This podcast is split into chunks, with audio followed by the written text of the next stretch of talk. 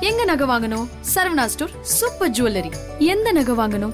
பாருங்க. பார்த்து வாங்குங்க. Saravana stores super jewellery Bigg Boss முடிஞ்சிருச்சு. என்னடா வாழ்க்கையே ட்ரையா போயிட்டு இருக்கு அப்படின்னு ஃபீல் பண்ணிட்டு இருந்தோம். அதுக்கப்புறம் வந்து குக் வித் கோமாளி வந்துரும் அப்படின்னு சொன்னாங்க. ஆனா அங்க பாத்தீங்கன்னா கோவிட் சுச்சுவேஷன் வந்ததுனால இந்த ஷூட்ஸ் எல்லாமே தள்ளி போயிட்டு இருக்கு அப்படின்னு சொன்னாங்க. அடப்போடா அப்படின்னு ரொம்பவே வெக்ஸ் ஆகி போய் உட்கார்ந்து இருந்தா கண்டிப்பா பிக் பாஸ் அல்டிமேட் வந்துரும் அப்படின்னு சொன்னாங்க. சரி அதையாச்சும் சீக்கிரம் அனுப்புங்க அப்படின்னு சொன்னா அதுவும் டிலே ஆயிட்டு இருக்கு அது என்ன காரணம் அப்படின்லாம் தெரியல. இது வரைக்கும் பாத்தீங்கன்னா அபிஷியலா எந்த ஒரு டேட்டுமே சொல்லல. ஆனா ரஃபா நிறைய பேர் ஜனவரி தேர்ட்டியத் வந்துரும் அப்படிங்கிற மாதிரி அரசல் புரிசலான தகவல்கள்லாம் கொடுத்துட்டு தாங்க இருக்காங்க. இப்போ பாத்தீங்கன்னா பிக் பாஸ் அல்டிமேட் பத்தின ஒரு அப்டேட் வந்திருக்குங்க. உள்ள ப்ரோமோ ஷூட் எல்லாம் முடிச்சிட்டாங்களாம். கூடவே பாத்தீங்கன்னா ஆர்டிஸ்ட் எல்லாரையும் வச்சு போட்டோ ஷூட் பண்ணுவாங்களே. அதாங்க இவங்கள நாமினேட் பண்ணிருக்கோம் அப்படின்னு ஒரு போட்டோ வரும்ல. இதெல்லாம் பாத்தீங்கன்னா வீட்டுக்குள்ள போறதுக்கு முன்னாடியே எடுத்த போட்டோஸா தான் இருக்கும். சோ அந்த போட்டோ ஷூட் ஒர்க் எல்லாம் முடிஞ்சிருக்கான் இந்த போட்டோ ஷூட்ல கலந்துகிட்டவங்களோட லிஸ்ட் வந்திருக்குங்க. அது யார் யாருன்னா அனிதா சுரேஷ் சக்கரவர்த்தி பாலாஜி முருகதாஸ் ஸ்ருதி அண்ட் சுஜா வர்ணேன்னு இவங்க எல்லாரும் உள்ள போயிருக்காங்களாம். அண்ட் கூடவே பாத்தீங்கன்னா தாமரையை உள்ள கூப்பிடுறதுக்கான எல்லா வேலைகளும் நடந்துகிட்டு இருக்கு. சோ மேபி தாமரை உள்ள போவாங்க. அண்ட் இன்னொரு பக்கம் பாத்தீங்கன்னா தாமரை கூட சிபியையும் உள்ள கூட்டிட்டு போறதுக்கான பேச்சுவார்த்தை எல்லாம் நடந்துகிட்டு இருக்காங்க. கூடிய சீக்கிரம் சிபி உள்ள போறதுக்கான வாய்ப்புகள் இருக்கு அப்படின்னு சொல்றாங்க. என்ன நடக்குது அப்படிங்கறத பொறுத்து இருந்து பார்ப்போம். ஆல்ரெடி வந்துட்டு வனிதா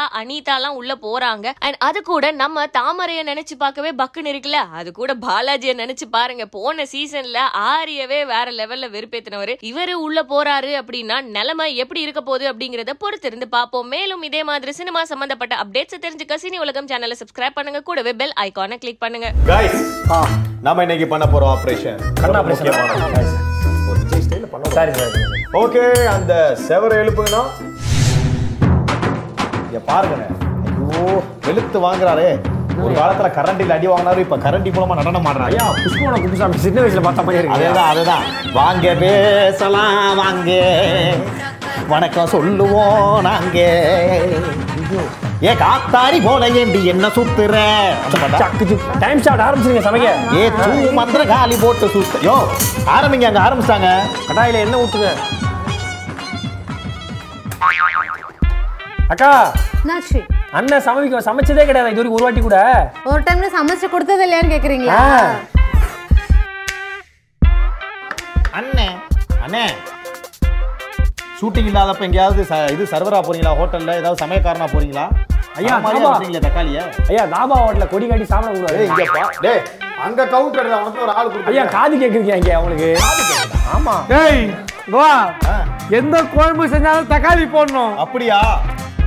அப்ப தக்காளி குழம்பு செஞ்சா என்ன பண்ணணும் அண்ணே அண்ணே நீங்க ஒரு சுத்தமான சுயநலவாதினே.